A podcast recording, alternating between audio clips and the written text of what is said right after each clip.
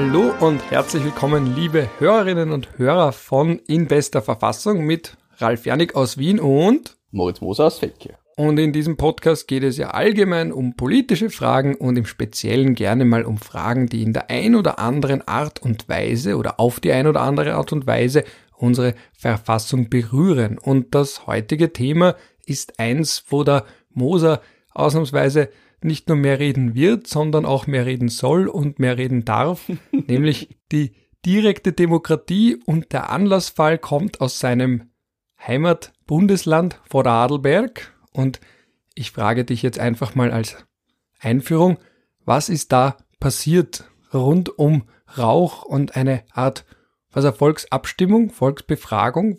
Ja, das, da, da liegt der, der Kern des Pudels begraben, wenn man sagen würde.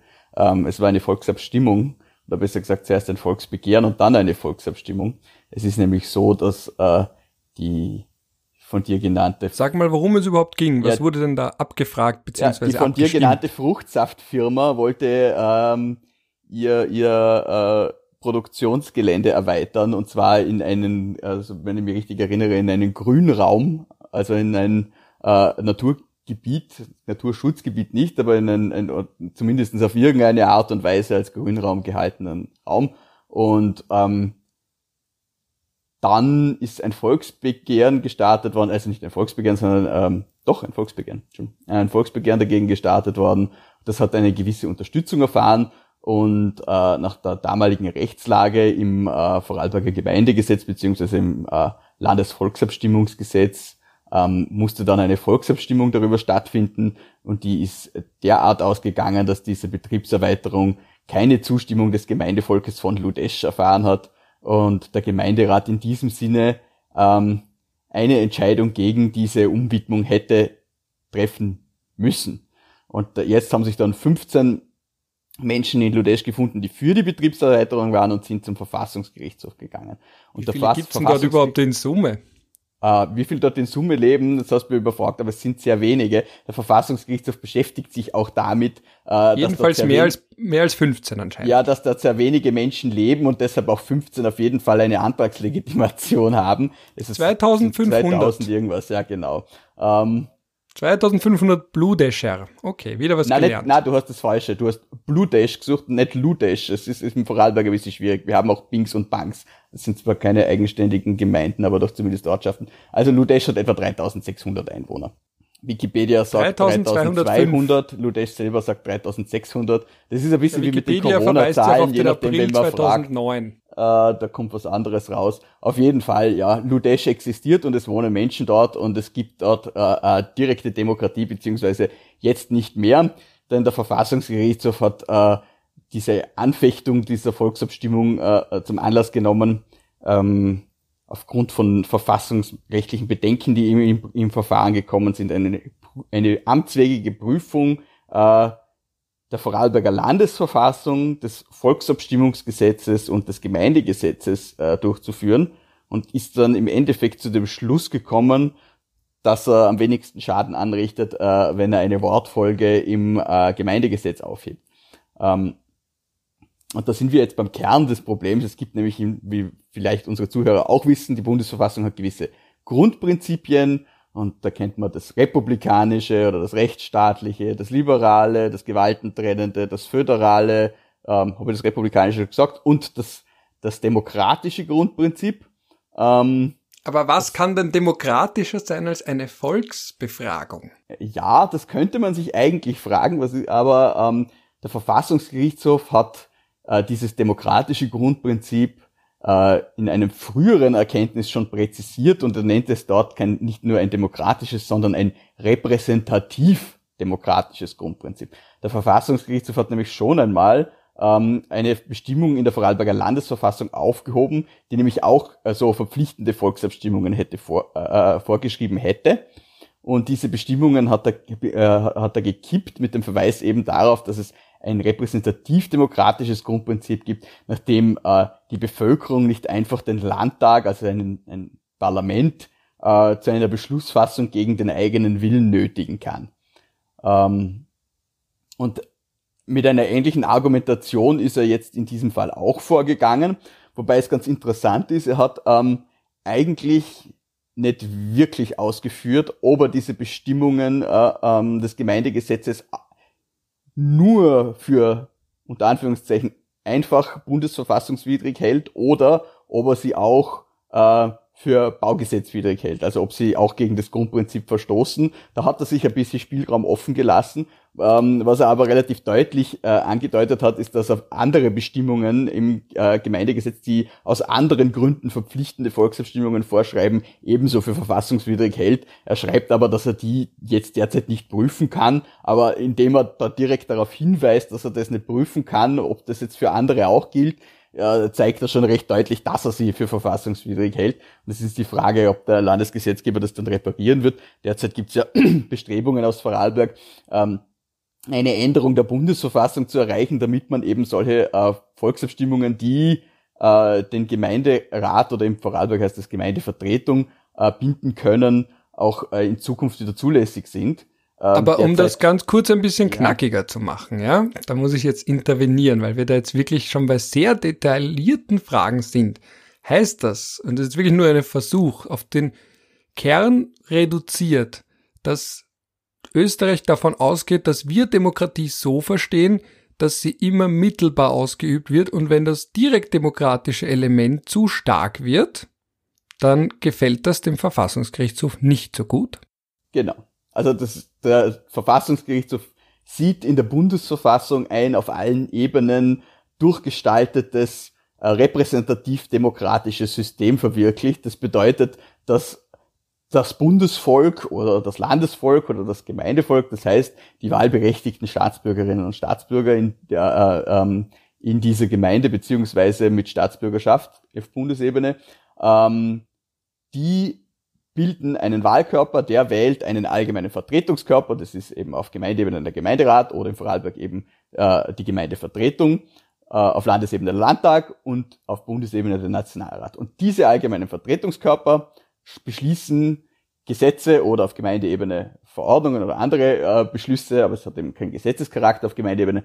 Ähm, und wenn sie möchten, können diese allgemeinen Vertretungskörper auch ähm, Volksbefragungen oder Volksabstimmungen durchführen lassen, die dann auch bindend sein können, aber die müssen ihren Ursprung in der Willensbildung dieses gewählten Vertretungskörpers haben. Sprich, der Nationalrat kommt zusammen und sagt, ja, wir hätten gerne die Meinung des Volkes, wir schicken eine Volksabstimmung zum EU-Beitritt oder zu Zwentendorf auf dem Weg, dann stimmt das Volk ab und der Nationalrat muss sich dann auch an das Ergebnis der Volksabstimmung halten, aber er hat diese Volksabstimmung selbst veranlasst. Und das ist quasi etwas, was der Verfassungsgerichtshof im Jahr 2000 war das, glaube ich, auf Landesebene äh, ähm, durchgesetzt hat, weil eben Vorarlberg vorgesehen hat, dass es auch bei, bei Landesgesetzen äh, ähm, Volksbegehren geben kann, die dann äh, gegen den Willen des Landtags äh, zu einem äh, bestimmten Ergebnis führen können, das dann also über Volksabstimmung dann in weiterer Folge, das dann für den Landtag bindend ist. Und er hat gesagt,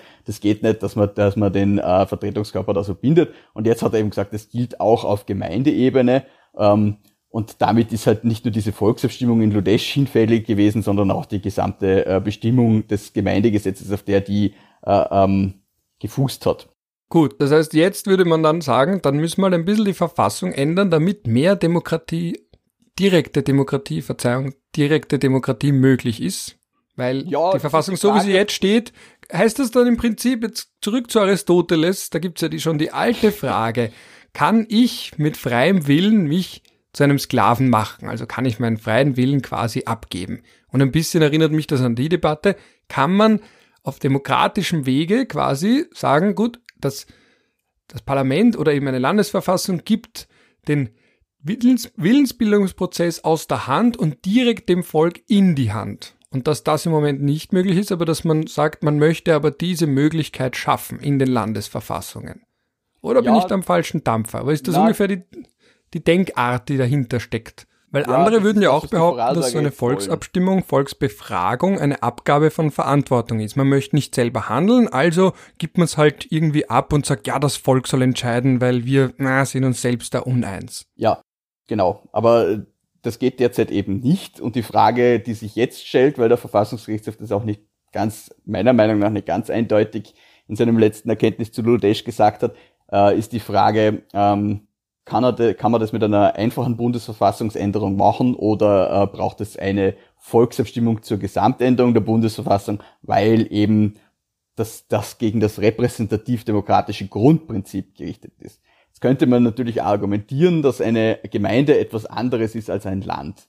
Die Gemeinden die ist ja von, von, von Kern, also von Grund auf direkt demokratischer, einfach weil sie kleiner ist. Das ist ja, ja aber gelebte Subsidiarität. Um die, um die, eigentlich mehr um die Rechtsqualität und quasi die Frage der Schwere des Eingriffes, wenn man jetzt da in der Bundesverfassung dort für die Gemeinden eine Ausnahme macht und sagt, aber auf Landesebene und auf Bundesebene bleiben wir dabei und lassen quasi diese repräsentative Demokratie unangetastet, aber wir führen jetzt äh, über eine Änderung des BVG die Möglichkeit ein, dass da das Gemeindevolk den Gemeinderat oder den Gemeindevertretung binden kann. Ähm, da kann man jetzt diskutieren, ist eine, inwiefern ist die Gemeinde ähm, dem Land ähnlich, inwiefern ist eine, ein Gemeinderat als allgemeiner Vertretungskörper dem Landtag als auch allgemeiner Vertretungskörper, aber mit parlamentarischer und gesetzgebender Qualität ähnlich oder unterschiedlich dass durch das eine dieses Grundprinzip berührt wird und durch das andere nicht. Dazu äh, äh, bin ich zu wenig äh, Universitätsprofessor für öffentliches Recht, als dass ich das beantworten könnte. Meiner Meinung nach gibt es gute Argumente in, in beide Richtungen, ähm, nachdem der Verfassungsgerichtshof ja häufig ähm, Dinge schon mal anspricht oder andeutet, ohne sie zu entscheiden und er das in diesem Fall unterlassen hat, könnte es durchaus sein, dass er das dann in späterer Folge als äh, verfassungskonform ansieht, wenn man jetzt eine einfache Bundesverfassungsänderung machen würde. Ähm, aber ich würde jetzt nicht meine Lebensversicherung draufsetzen. Genau, wir wissen seit 1993, VFSLG 13.500 von 1993, das demokratische Bauprinzip ist grundsätzlich als repräsentativ-demokratisches Prinzip zu verstehen. Und dann, jetzt zitiere ich noch einmal aus dem Berger, nach verbreiteter Ansicht darf das Rechtsetzungsmonopol der gewählten Vertretungskörper nicht in Frage gestellt werden. Das heißt, dass die Einführung einer echten und Anführungsstrichen Volksgesetzgebung, Anführungsstriche oben, unter Ausschaltung der Parlamente den Verfassungskern berühren würde. Aber da würde ich jetzt also, wenn ich jetzt in einer hypothetischen Parallel-Parallel-Parallelwelt FPÖ-Politiker wäre, sagen, das ist ja gegen das Volk quasi. Und da sind wir ja genau bei dem Punkt und ich nehme es auch gleich jetzt vorweg. Wir werden heute auch ein bisschen darüber sprechen, was in Washington passiert ist. Ja, du brauchst nicht zu schauen, ich habe dich eh gewarnt. Und ein bisschen darüber sprechen auf diesen Gegensatz, der teilweise konstruiert wird. Und ich erinnere mich auch vor der letzten Nationalratswahl hat das ja auch die ÖVP gemacht mit dem Slogan, dass wie war das? Das Parlament hat. Das Parlament hat bestimmt, das Volk wird entscheiden. Genau. Das heißt, wir haben ja trotzdem immer wieder die Tendenzen, zu flirten mit diesem Gegensatz zwischen den Parteienvertretern auf der einen Seite und die sich aber entfremden vom Volk, von der Wahlbevölkerung, vom Wahlvolk auf der anderen Seite, weil das sind noch die wirklich demokratischen Prinzipien. Und wir haben das ja im Vorabgespräch ja auch schon ein bisschen besprochen, was du ja angeführt hast. Das ist ja kein Zufall, dass das jetzt auch in Vorarlberg kommt, diese Initiative. Da gibt es ja eine gewisse geografische, historische und vielleicht auch politische Nähe zur Schweiz. Die wird ja gern mal idealisiert als eine wirkliche Demokratie mit vielen direktdemokratischen Elementen. Wie ist denn da jetzt das Verhältnis zwischen Vorarlberg und den Schweizern? Inwiefern ist da ein Einfluss von der Schweiz, der dazu führt, dass gerade in Vorarlberg es solche Vorstöße gibt? Die Vorarlberger Landesverfassung, also die ursprüngliche und allererste Landesverfassung, ist geschrieben worden im Hinblick darauf, dass man noch nicht wusste, zu welchem Staat Vorarlberg in Zukunft gehören wird.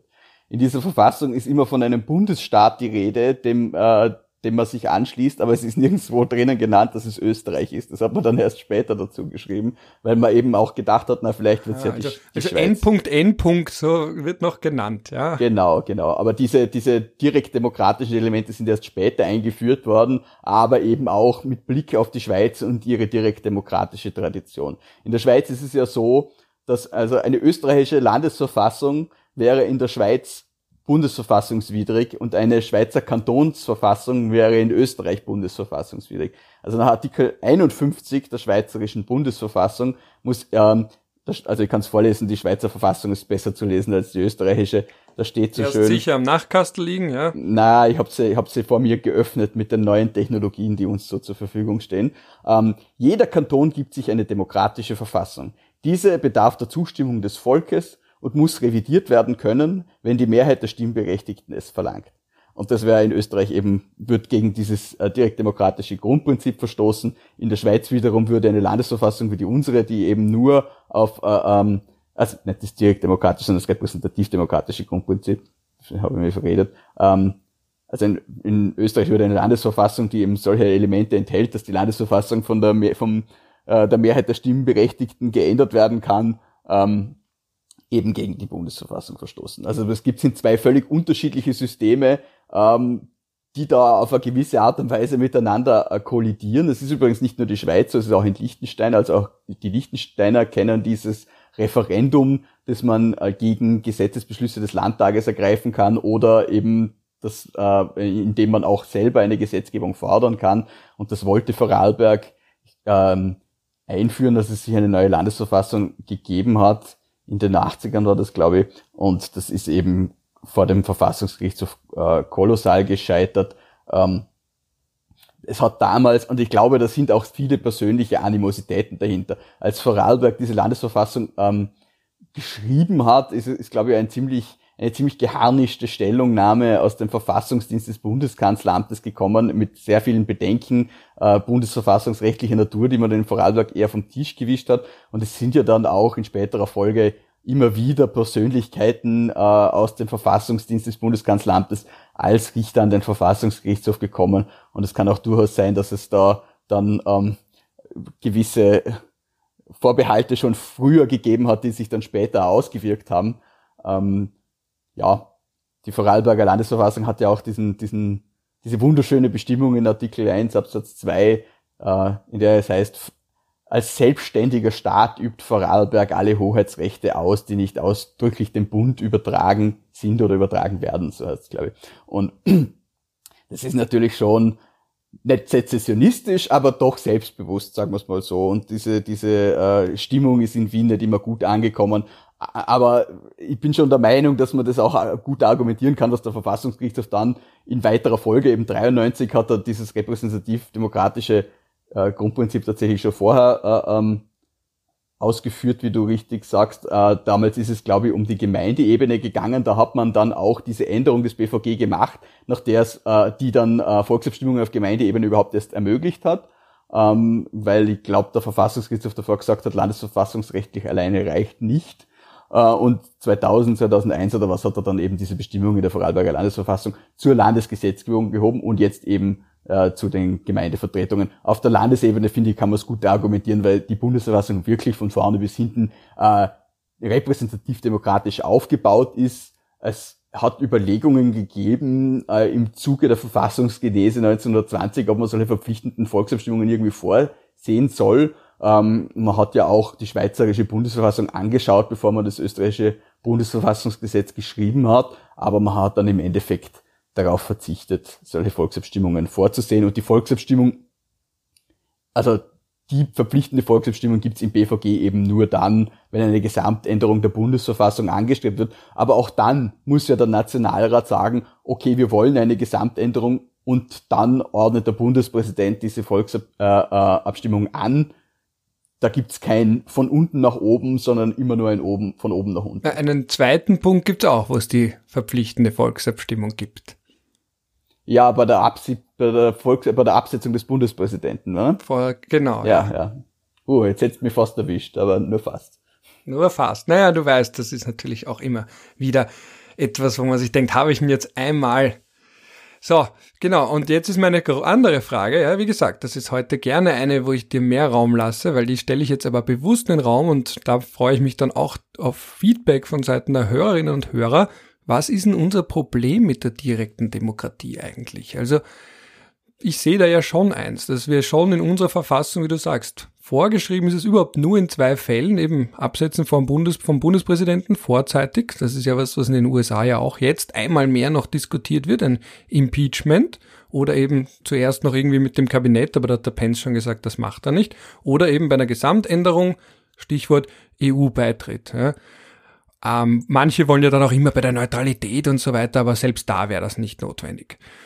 Und mein, mein kurzen, warum ich diese Frage so aufwerfe, das ist jetzt die Gelegenheit, um mal wieder den guten alten Hans Kelsen zu zitieren, weil der war ja ein Freund von der indirekten Demokratie, also der Repräsentativdemokratie, und da möchte ich aus der reinen Rechtslehre der zweiten Auflage von 1960 ganz kurz zitieren und das eben als Anlass geben, warum denn das so strittig gesehen wird auch bei uns. Also ich zitiere, wenn man sagt, dass ein Organ in Ausübung seiner Funktion das Volk, das heißt die die Staatsgemeinschaft bildenden Individuen repräsentiert, wenn man so seine Funktion diesen Individuen zuschreibt, so meint man, dass das Individuum, dessen Funktion man auch der Person des Staates zuschreiben kann und das daher als Organ des Staates gelten kann, rechtlich oder auch nur moralisch gebunden ist, seine Funktion im Interesse des Volkes, das heißt der die Staatsgemeinschaft bildenden Individuen auszuüben.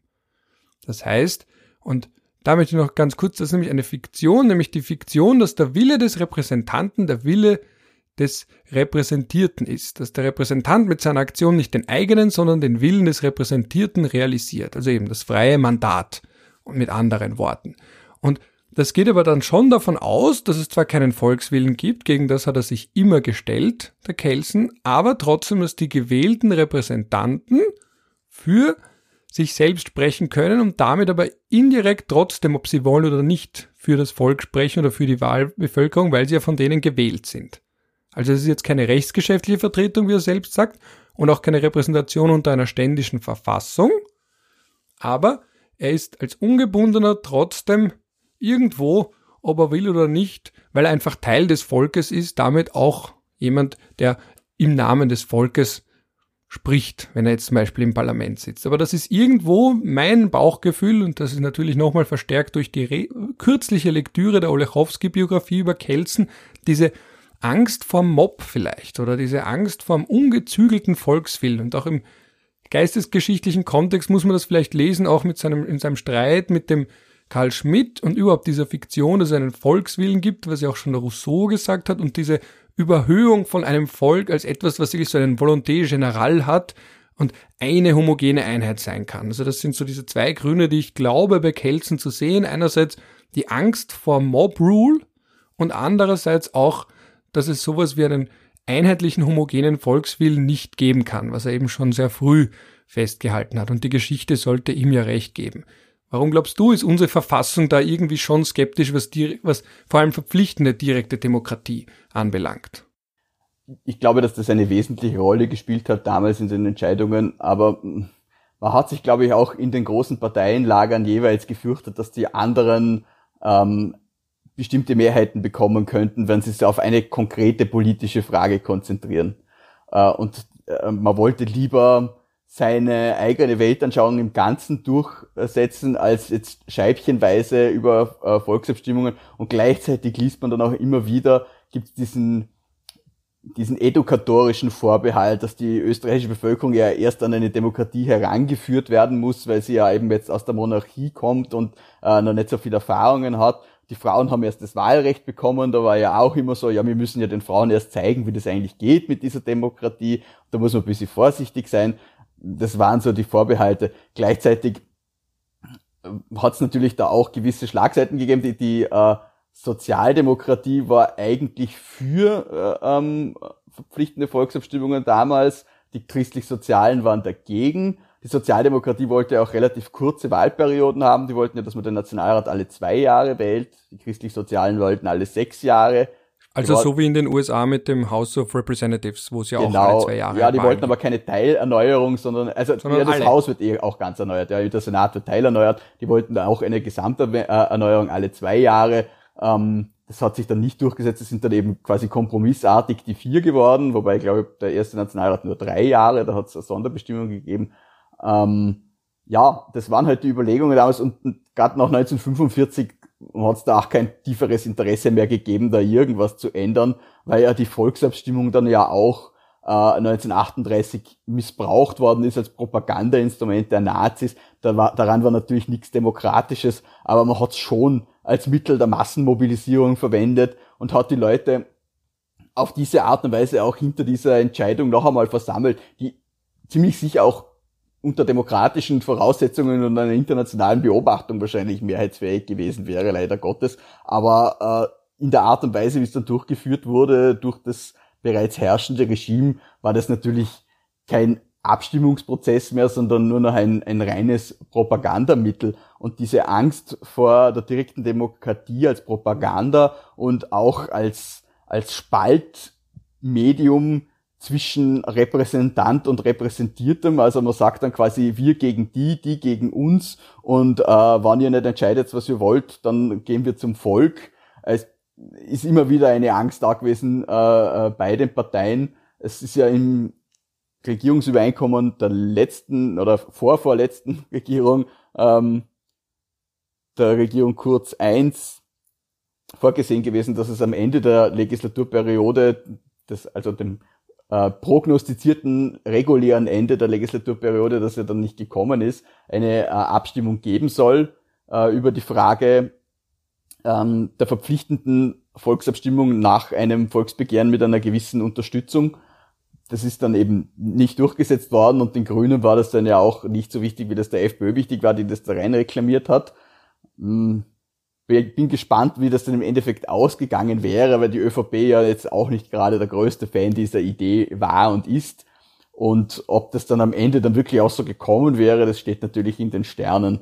Ähm, die FPÖ wäre natürlich wahrscheinlich ziemlich ähm, angefressen gewesen, wenn die ÖVP ihr das irgendwie äh, äh, weggeschnappt hätte. Was aber klar ist, ist, dass es eben eine Volksabstimmung gebraucht hätte, weil es wäre äh, eine Gesamtänderung der Bundesverfassung gewesen. Genau, weil das Interessante an alledem ist ja, dass es nur zwei Volksabstimmungen und eine Volksbefragung gegeben hat in Summe. Ja? Also eben Bundesgesetz zur friedlichen Nutzung der Kernenergie in Österreich, anlässlich vom Kernkraftwerk Zwentendorf 1978, was zu der Absurdität führt, dass wir ein AKW rumstehen haben, das theoretisch in Betrieb hätte genommen werden können und nie in Betrieb genommen wurde, dann die Volksabstimmung zum EU-Beitritt und dann eben nur eine Volksbefragung anno dazu mal zur Beibehaltung vom Bundesheer, allgemeine Wehrpflicht und eben auch vom Sozialjahr beziehungsweise Einführung vom Sozialjahr oder eben stattdessen weiterhin Zivildienst als Ersatz fürs Bundesheer. Ja, also so richtig ausgebaut ist das auf Bundesebene jetzt mal nicht. Es ist schon ausgebaut, man könnte es jederzeit nutzen, es ist nur nie genutzt worden.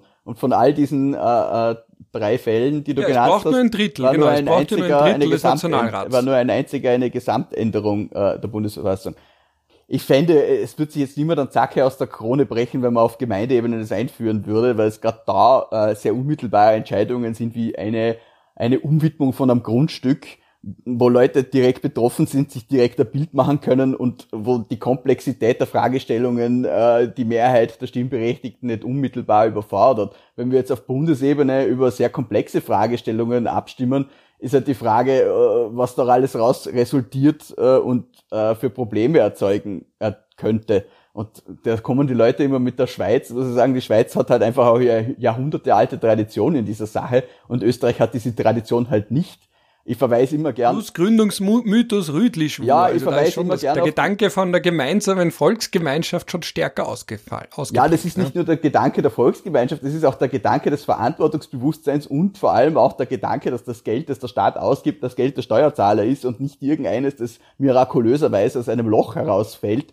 und sie alle bedienen sich so gut sie können. Das ist halt in Österreich leider oft genug die Mentalität. Während die Schweiz in einer Volksabstimmung einmal dafür gestimmt hat, eine Milliarde Franken als Kohäsion für die Osterweiterung an die EU zu bezahlen. Man stelle sich das in Österreich einmal vor, es gäbe in Österreich eine Volksabstimmung darüber, ob man der EU eine Milliarde für irgendwas bezahlen. Ganz egal, ob es jetzt die Heilung von Krebs ist oder gerade mal Osteuropa. Das würde nie durchgehen. Und äh, das ist aber auch kein Naturgesetz, das ist schon auch eine Frage dessen, wie man es verkauft. Ja, ich meine, das wird vielleicht realpolitisch nicht durchgehen, aber das heißt nicht, dass das jetzt eine EU-Ablehnung im genetischen Code der Österreicher und Österreicherinnen drin ist. Das möchte ich bei sowas schon auch da betonen. Geht's nicht das ist auch eine ums Frage. Verkaufen, da geht es auch ums Verstehen und um die Bereitschaft, sich in politische äh, Fragestellungen tiefer einzulesen, als es jetzt ein Wahlplakat gerade mal erfordert. Und diese Bereitschaft sehe ich jetzt halt gerade bei der Mehrheitsbevölkerung in Österreich ehrlich gesagt nicht.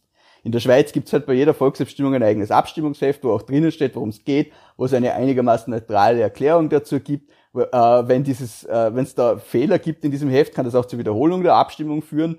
Ähm, das gibt's ja in Österreich alles nicht. Da kommt die eine Partei und plakatiert keine Milliarden für EU-Bürokraten und die anderen sagen, na bitte, wir brauchen das schon. Und am Ende kommt halt irgendwas aus. Das hat es ja in Großbritannien auch gesehen. Glaubst du, die Briten haben sich wirklich darüber informiert, was da jetzt die Folgen von ihrem Handeln waren? Am Ende haben sie es alle gebüßt. Ja?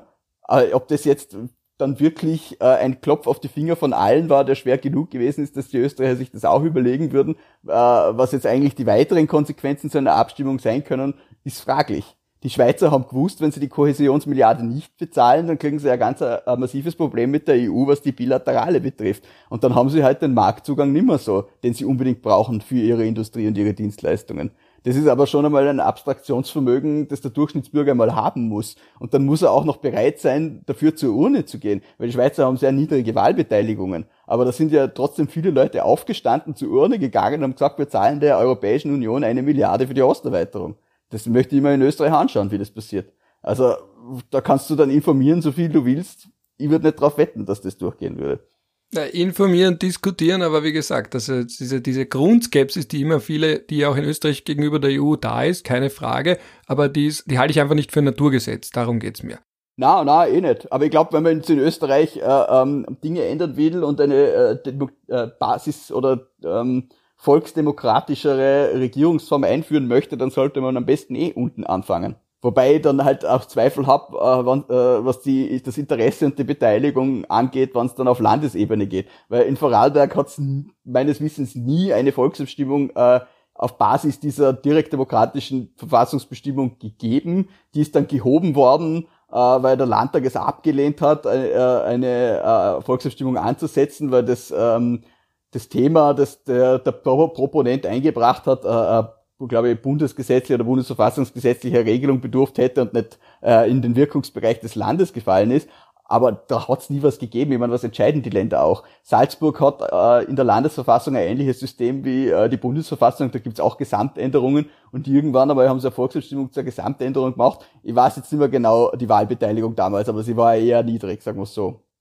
Ja, aber die Beteiligung ist ja auch nicht notwendigerweise ein Indikator, finde ich. Also das ist ja auch immer so eine Sache. Oh, na wenigstens so eine hohe Wahlbeteiligung. Aber hohe Wahlbeteiligung oder auch hohe Beteiligung an äh, Volksbefragungen kann ja auch ein Zeichen von Polarisierung sein, aber nicht notwendigerweise, dass es auch wirklich den Leuten so wichtig ist, sondern vielleicht, dass sie einfach nur eine Grundunzufriedenheit haben. Das denken wir auch immer bei Wahlbeteiligung allgemein zu den Wahlen Nationalrat zum Beispiel. Das kann ja auch einfach nur heißen, oder Wienwahlen, Landtagswahlen, was auch immer, kann ja auch einfach nur heißen, dass die Leute anagitiert sind, angefressen sind. Also hatten wir auch in Georgia, weil, glaube ich, die Wahlbeteiligung jetzt in den USA auch enorm hoch. Warum? Weil Zeichen der Polarisierung. Also das nur ganz kurz als Zwischenbemerkung und das eben auch bei Volksabstimmungen, Volksbefragungen. Und da würde ich an dem Punkt eh auch gleich einhaken. Vielleicht das letzte direkt demokratische Element, das wir in Österreich haben, noch nicht besprochen haben, das aber durch, das aber wesentlich öfter genutzt wird als die anderen beiden, die Volksbegehren. Ja?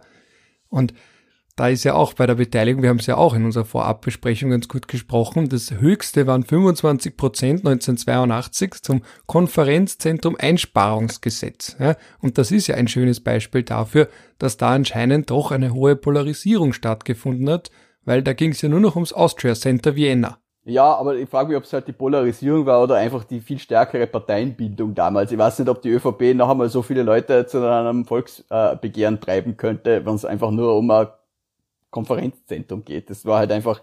Worum ging es denn da? Vielleicht ganz kurz als Erläuterung. Ja, naja, da ums Austria Center halt Vienna, das wir jetzt kennen von den Massentestungen. War schon irgendwie die Spätphase der Kreisregierung und die ÖVP hat halt äh, einen Angelpunkt gefunden, äh, in dem sie gegen ihn agitiert hat und der Kreisky wollte halt an die UNO-City in Wien ein Konferenzzentrum anbauen, das hat äh, sowohl von äh, den Vereinten Nationen als auch von Außenständen genutzt werden konnte das sogenannte Austria Center. Wir kennen es ja, es steht ja auch. Wenn ich das nur kurz vorlesen darf, das Volksbegehren wurde initiiert unter dem Motto für 12.000 Wohnungen, für sichere Arbeitsplätze in ganz Österreich und gegen den unnötigen Konferenzplatz. Ja, eben, da sieht man wieder, man hat was anderes versprochen, so wie uh, we're going to fund the NHS. Ja? Es ist quasi dasselbe System. Man sagt, die geben unnötig Geld für X aus, geben wir das Geld lieber für Y aus. Die Frage ist, ob dann am Ende das Geld wirklich für Y ausgegeben worden wäre.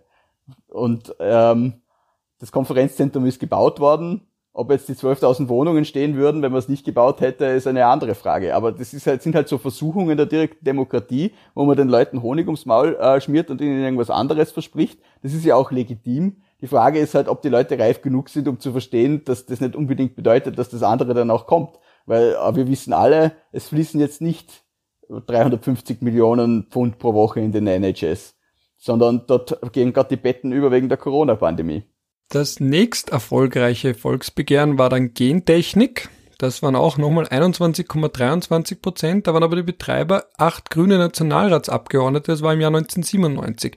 Das war aber dann definitiv Polarisierung, weil das jetzt die Grünen da 21 Prozent dazu bringen, bei einem Volksbegehren zu unterschreiben, da merkt man schon, dass das Thema einfach die Leute so polaris polarisiert hat, dass sie dann eben Gentechnik, ja, so wie wir machen Österreich atomfrei, ist ja auch so ein bisschen ein Slogan, wir machen Österreich gentechnikfrei, ja, und so ein Missverständnis oder Fehl Falschverständnis von Gentechnik. Aber das, da hat man schon gesehen, dass so ein Single-Issue auch parteienübergreifend, gerade in Österreich, bei uns ist ja, glauben wir zumindest, immer alles Bio und überhaupt nichts mit Labor und so weiter. Aber das ist ja dann doch das zweiterfolgreichste und gar nicht so weit hinter dem Konferenzzentrum Einsparungsgesetz Schrägstrich Austria Center Vienna Volksbegehren. Und am dritten Platz dann sind wir beim Schutz des menschlichen Lebens. Das ist aus dem Jahr 1975. Ja, das war, die Ab das, war das Volksbegehren gegen die Abtreibung. Und das sind halt wieder so Themen. Es gibt äh, keine einzige Studie, die beweisen würde, dass genmanipulierte Lebensmittel für irgendwen schädlich sind. Das ist halt äh, zugelassene genmanipulierte Lebensmittel. Das ist Zur halt Not kann man es aber auch umdrehen. Ja, das hat die EU halt bei der WTO im Beef Hormones gemacht und gesagt, na halt gut, es gibt keine Studie, aber, die ja. sagt, dass es kein Problem gibt. Also Vorsorgeprinzip, besser EU Vorsicht damit, als Nachsicht. Okay, es ist in Ordnung. Das ist halt einfach emotional belastet. Die Leute haben das Gefühl, da spielt der Mensch Gott. Das kann doch nicht sein. Aber rational ist das Ganze nicht. Und bei der Abtreibung, das Fass machen wir uns jetzt lieber nicht auf, aber ich glaube, wir sehen beide, ähm, welche Themen, Themen das denn beträfe, wenn man ähm, das, äh, die direkte Demokratie in diese Art und Weise ent entwickeln würde. Wobei ich jetzt nicht die Angst hätte, dass er die Mehrheit der österreichischen Bevölkerung die Abtreibung verbieten würde. Gut, am nächsten Platz der erfolgreichsten Volksbegehren folgt dann wiederum ein sozialpolitisches Anliegen 1969, die schrittweise Einführung der 40-Stunden-Woche, das von 74 Nationalratsabgeordneten der SPÖ initiiert wurde und auch 17,74 Prozent der Wahlbeteiligten zur Unterschrift gebracht hat. Ja. Also es wäre wieder ein anderes Thema, wo man sagen wird, aus heutiger Sicht, dass so ein sozialpolitisches Thema so viele Leute dazu bringt, mitzumachen, wahrscheinlich eher unwahrscheinlich. Wahrscheinlich unwahrscheinlich, ja, super Satzkonstruktion. Aber gleichzeitig ja. haben wir sehr, Entschuldigung, aber gleichzeitig haben wir sehr hohe Wahlbeteiligungen im internationalen Vergleich bei ähm, den Wahlen zu den allgemeinen Vertretungskörpern, zumindest was jetzt äh, äh, Nationalratswahlen betrifft. Da unten wird es dann interessanterweise dünner, obwohl man immer sagt, äh, Gemeinden stehen den Menschen näher. Aber wir haben jetzt da gerade in meiner Heimatgemeinde in Feldkirch bei der Bürgermeisterstichwahl irgendwas unter 40 Prozent gehabt an Wahlbeteiligung. Liegt natürlich auch daran, dass das zwei Kandidaten aus sich näherstehenden politischen Lagern waren und das andere Lager dann zu Hause geblieben ist, aber trotzdem, das ist halt schon erschreckend niedrig. Und gerade Vorarlberg, wo man immer gern direkt demokratisch tut, hat im Bundesvergleich extrem niedrige Wahlbeteiligung. Das kann aber auch einfach heißen, dass halt die nur hingehen, die aber auch wirklich sich informiert haben. Das Schön ist eine wohlwollende Auslegung. Man sagt, gut, die, die ist wirklich, ja. Nächste dann 1964 zum ORF, ja, auch 17,27 Prozent Beteiligung. Und danach haben wir wieder so ein Thema, das natürlich emotional polarisiert, ja, Veto gegen Temelin, ja, 15,53 im Jahr 2002, also eben gentechnikfrei, atomfrei, ja, ist auch so ein Slogan. Und dann und das letzte, von dem ich jetzt heute nochmal, auf das, auf das ich heute ganz kurz eingehen möchte, ist dieses Don't, Don't Smoke. Warum möchte ich das erwähnen? Weil das sehr interessant war, insofern, dass das Gut, es war medial auch gepusht, aber es hatte 13,82 Prozent Beteiligung, also der Wahlberechtigten, die dann eben auch dafür unterschrieben haben. Und dann hat die FPÖ, die traditionell ja eigentlich immer pro direkte Demokratie ist, aber dann trotzdem gegen das, also hat dieses Volksbegehren ignoriert, gegen eben ein Rauchverbot gestimmt oder zumindest angedroht, weiß jetzt nicht mehr, wie genau der Hergang war und im Gegenzug dazu aber dann CETA akzeptiert. Ja? Also das war so ein bisschen dieser komische Kompromiss, wo man sagt, zwei Themen, die eigentlich überhaupt nichts miteinander zu tun haben, ein Handels- und Investitionsschutzabkommen ratifizieren, im Gegenzug dazu aber bekommen die Möglichkeit zu rauchen in lokalen Gasthäusern und Beiseln. Und da hat man auch ein bisschen gesehen, dass natürlich direkte Demokratie oft so lang für toll befunden wird, wie sie natürlich den eigenen Themen zuspielt und dem eigenen Anliegen was nützt, wenn dann die anderen, die vielleicht andere Meinungen vertreten, dieses Instrument auch nützen, dann ist man wieder nicht so ein großer ja, Fan davon. Halt, ähm, Politik ist ja auch immer ein Tauschgeschäft und äh, wir, wir wissen, wie es funktioniert. Ich glaube, damals die ÖVP hat irgendwas gekriegt und für die SPÖ ist dann die, die Gratis-Zahnspange abgefallen, weil noch Geld übrig war und sowas halt in diesem Fall eben auch. Das Problem ist halt, dass man auch international und gerade auf europäischer Ebene ein gewisses Problem kriegt, was die Verlässlichkeit betrifft, dann, wann äh, Volksabstimmungen von hinten reingrätschen können. Sprich, Österreich stimmt auf europäischer Ebene CETA zu und dann man stelle sich vor, äh, es gibt eine, ein Volksbegehren, das hat, kriegt eine ausreichende Unterstützung und da gibt es eine Volksabstimmung und sagen, Leute sagen, wir sind gegen CETA. Und dann? Dann ist Österreich der einzige europäische Staat, der das ablehnt und die gesamte Europäische Union es gibt immer noch die ja, Belgier, nein, die sich auch. Ja, dann werden die Gegner von dagegen sagen, ja, dann ja, ist es so, regionale erreicht, Ebene. Was sie wollten. Aber was sie für einen Kollateralschaden damit anrichten, für die Glaubwürdigkeit unseres Landes in der Europäischen Union. Ich meine, man denke daran, äh, wie man auf die Iren geschaut hat, als die damals den, den EU-Vertrag abgelehnt haben, also die europäische Verfassung abgelehnt haben. Aber gut, da waren sie dann auch nicht die einzigen. Aber es ist halt schon schwierig für die Bundesregierung nach Brüssel zu fahren, etwas zu sagen und dann zu Hause äh, die Waffe ins Genick gedrückt zu kriegen. Oder vielleicht auch zu glauben, sie müssen äh, mit Perspektive auf, eine, äh, auf ein mögliches äh, Referendum äh, schon mal eine gewisse Stellung einnehmen und können einen Kompromiss nicht schließen, weil. Also ja, auch das, äh, äh, direkte Demokratie bremst natürlich ja die internationale Kompromissfähigkeit. Ja, ein Volksbegehren gegen CETA gab es ja übrigens auch mit 8,88 Prozent. Beteiligung, ja. Das ist auch ja, nur ganz kurz erwähnt. Sich, wie viele von diesen Menschen haben das, Ab haben das Abkommen gelesen? Oder wie viele von diesen Menschen, wenn man sie auf der Straße interviewt hätte, hätten einem Standebede drei, vier Bestimmungen in dem Abkommen sagen können, die sie als problematisch empfinden und aufgrund dessen sie zu diesem Volksbegehren gegangen sind. Viele von den Leuten haben halt gehört, naja, da kommen dann die Ölkonzerne und Ding und Dang, aber ob das jetzt da juristisch wirklich so ist und ob sie sich da total informiert haben für Für- und Gegenstimmen, würde ich auch bezweifeln. Es ist halt so Volksbegehren, man sagt immer, naja, da, da wirft man halt was in ein Loch und dann passiert nichts oder äh, äh, rät in ein Sackerl und stellt's vor die Tür. So ganz ist es dann aber auch wieder nicht, weil wenn wir jetzt gerade an dieses Don't Smoke Volksbegehren äh, denken, das hat ja doch einiges an Stimmung kanalisiert und hat im Endeffekt dann schon dazu geführt, dass ähm, in dieser Übergangszeit zwischen der einen und der anderen Regierung ähm, dann das Rauchverbot gekommen ist, weil die, die Parteien, die das eh immer wollten, ähm, und die, die so, wie soll ich sagen, geschwankt haben, dann gesehen haben, okay, es gibt eine notwendige Basis dafür in der Bevölkerung, die das auch wirklich will. Und äh, wir können uns gegenüber den anderen auch rausreden auf das. Also es hat natürlich auch Legitimation ähm, geschaffen für das repräsentative System dann. Aber es ist immer ein Widerstreit. Und ähm, es hat nicht nur Nachteile, die direkte Demokratie, aber eben auch. Und äh, was passiert, wenn die Leute das Gefühl haben, dass die Menschen, die eigentlich von der Mehrheitsbevölkerung gewählt werden als Repräsentanten, sie nicht mehr repräsentieren oder ihnen die Legitimität aufgrund von irgendwelchen Verschwörungstheorien rund um Wahlen absprechen? Das haben wir jetzt in den USA gesehen. Ne? Da ist genau, der ins da Parlament wir ja beim, beim letzten Punkt, nämlich des heutigen Tages, genau, das ist noch dazu gepusht von ganz oben, als eben vom Präsidenten selbst und dann natürlich, aber genau, aber das ist natürlich ein, ein gefährlicher Pfad und da ist natürlich dann die große Sorge, wie kann man dem Einhalt gebieten, dass die Menschen sich entfremden von der Politik, von denen in Washington, von denen in Wien, von denen im Parlament, von wem auch immer. Und weil sogar in den USA gibt's ja, gibt's ja auch so, von zwei Princeton-Wissenschaftlern, von zwei Politologen gab es ja wirklich dieser, diesen Befund, dass zum Beispiel die USA gar keine Demokratie mehr sind, sondern wenn man sich wirklich ganz genau ansieht, wo die Gesetze herkommen, welche Gesetze sich durchsetzen, eigentlich eine Oligarchie ist.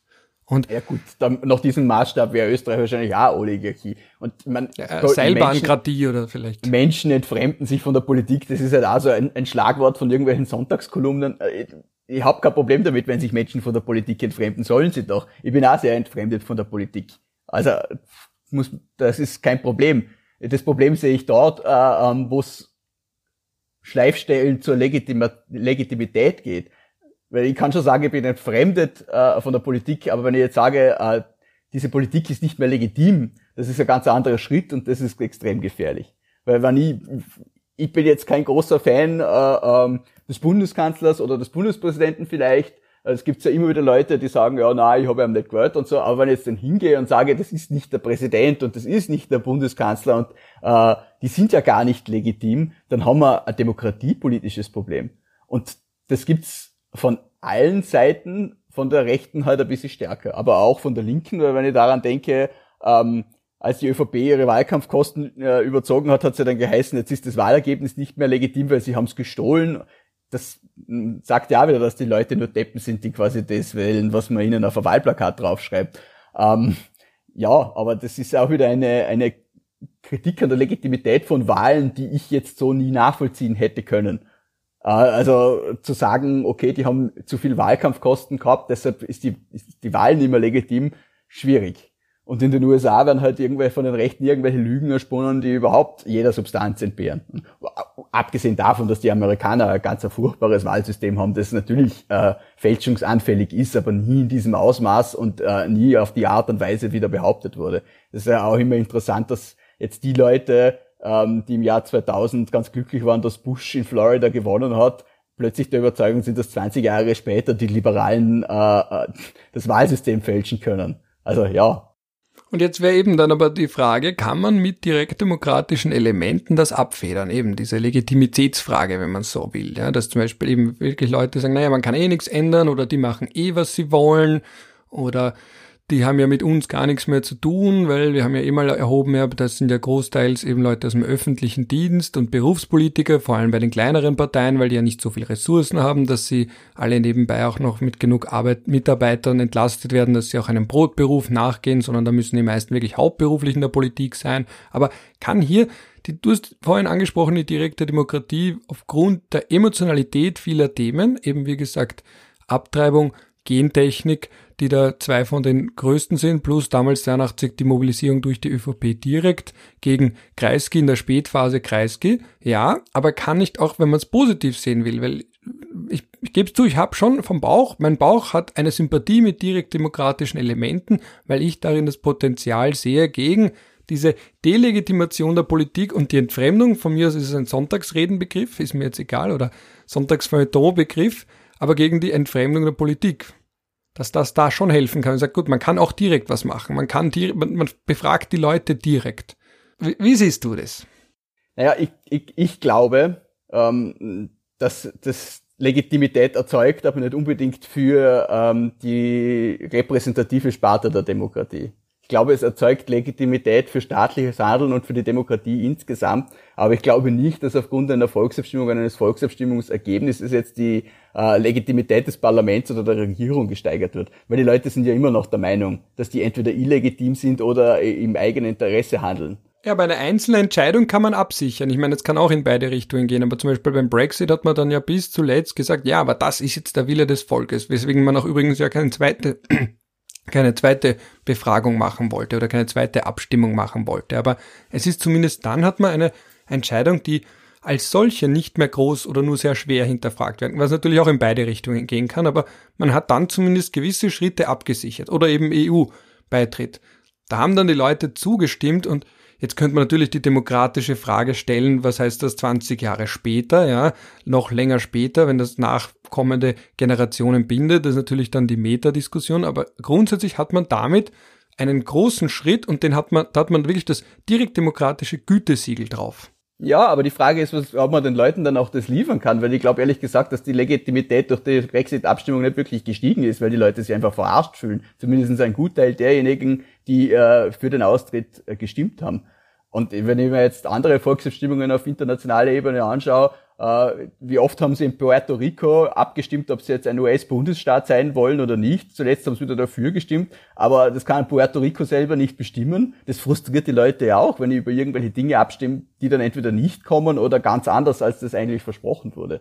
Also nicht jede Abstimmung... Neukaledonien wiederum hat mehrmals darüber abgestimmt, ab. ob man völlig unabhängig sein möchte und die haben wiederum dagegen gestimmt, weil sie sagen, es ist besser, wenn man da unter dem Schutzschirm der Franzosen steht. Ja, aber die haben ausgemacht, glaube ich, dass sie drei Abstimmungen machen und davon sind jetzt, glaube ich, ein oder zwei über die Bühne gegangen. Also da ist halt auch wieder die Frage, warum stimme ich dreimal ab in irgendwelchen zeitlichen Abständen. Zwei gab es jedenfalls schon, ja. Ja, also und das Volksabstimmungen können ja auch Tür und Tor öffnen. Denken wir an Schottland. Oder? Die haben jetzt einmal abgestimmt. Jetzt haben sie natürlich ein gutes Argument für, warum jetzt und nicht in Zukunft auch noch einmal. Ne? Dafür könnte man wiederum sagen, es hat also sich verändert, die Frage, weil damals ob man mit man einer Volksabstimmung wirklich alles setteln kann. Ja, aber wiederum in, in Schottland war die Abstimmung zu einem Zeitpunkt, als man noch ohnehin Teil der Europäischen Union war, dass sich jetzt durch den Austritt der Europäischen Union wieder alles komplett geändert hat. Man jetzt sagt, jetzt gibt es wieder einen Anreiz zu sagen, man möchte unabhängig sein und dann als unabhängiger Staat zur EU beitreten. Das ändert dann wieder. Also es gibt dann schon noch einen fundamentalen Wandel der Umstände, Fundamental Change of Circumstances, wie es Artikel 62 der Wiener Vertragsrechtskonvention sagt, um, um das auch aufs Politische umzumünzen. Aber ich sehe schon, wir kommen da insofern auf keinen grünen Zweig, weil wie so oft im Leben und wie zum Leidwesen unseres ehemaligen Chefs gibt's halt ein So sehen und So sehen. Und ich merke, und vielleicht ist es jetzt auch schon der Punkt. Das muss man differenziert betrachten. Ja, vielleicht ist das der Punkt, wo es wirklich kein allgemeines, wo es keine allgemeine Konklusio geben kann, weil es eben Vorteile hat, die ich sehe, eben mit der Absicherung, der Erhöhung der Legitimität, die Nachteile, die du betonst, Polarisierung, Emotionalität und dann eben auch die Frage, was liefert man danach, Enttäuschung, ja, also du hast mich ein bisschen von dir überzeugt, vielleicht habe ich ja auch dich zumindest ein bisschen dazu gebracht, dass das ist, naja, vielleicht macht es ab und an oder hat es ab und an ja auch ein bisschen Sinn. Ich bin ja Vorarlberger, wie könnte ich vollkommen gegen direkte Demokratie sein? Das ist ein schönes Schlusswort. Hast du noch was dem Schlusswort zuzufügen? Wenn nicht, dann, ich habe ja gemerkt, Nein, du hast jetzt. Nur liebe Grüße an dich und alle Zuhörer und Ihnen. Die wünsche ich auch. Wir freuen uns über Feedback jedweder Art, ums Bewerten der heutigen Folge.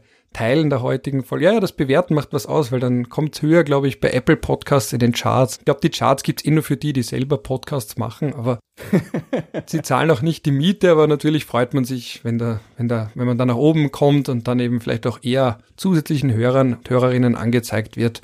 Deswegen halt auch heute der Verweis, auch Bewertungen auf Apple Podcasts, wenn das für die, die das möglich ist, freut man sich auch immer. Gut, dann wünsche ich, je nachdem, wie spät es bei euch da draußen ist. Schönen restlichen Abend. Bei uns gerade ist es jetzt beginnender Abend. Der Moritz kriegt jetzt bald sein Essen, habe ich mitbekommen während der Aufnahme. Meine Frau kriegt ein Essen, ob ich eins kriege, weiß ich nicht. Wir wird sehen. Gut. Also einen schönen Abend oder eben schönen startenden Tag, schönen Rest vom Tag und ein Servus aus Wien. Und Bussi Papa. Aus Vorarlberg. Ja, aus Vorarlberg.